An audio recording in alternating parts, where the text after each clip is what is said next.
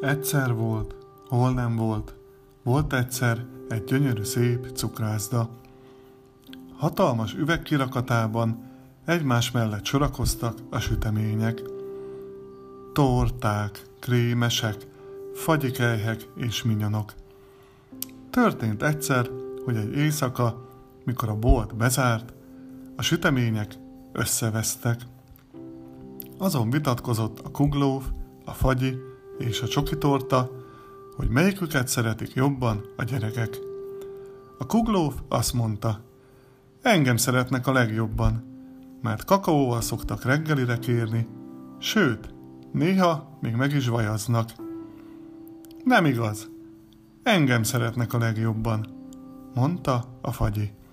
Kérdezz csak meg, nincs olyan gyerek, aki ne szeretné a fagylaltot. És velem mi van? kiáltott fel a csoki torta, hiszen születésnapjukra mindig tortát kapnak a gyerekek.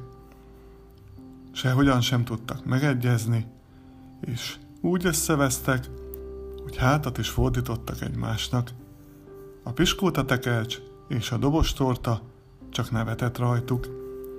Nem értették, hogy lehetnek ennyire buták. Ők jól tudták, hogy a süteményeknek nem kell félniük semmitől, bízhatnak a gyerekekben.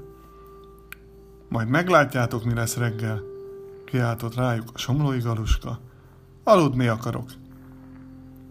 És eljött a reggel. Kinyitott a bolt, és belépett három kisfiú. Oda mentek a pulthoz, és az egyik egy kuglófot, a másik egy fagyit, a harmadik pedig egy csoki tortát kért. Látod, felesleges volt veszekedniük, mert minden gyereknek más édesség a kedvence. És egyébként is, a gyerekek általában minden édességet szeretnek. Na jó éjszakát!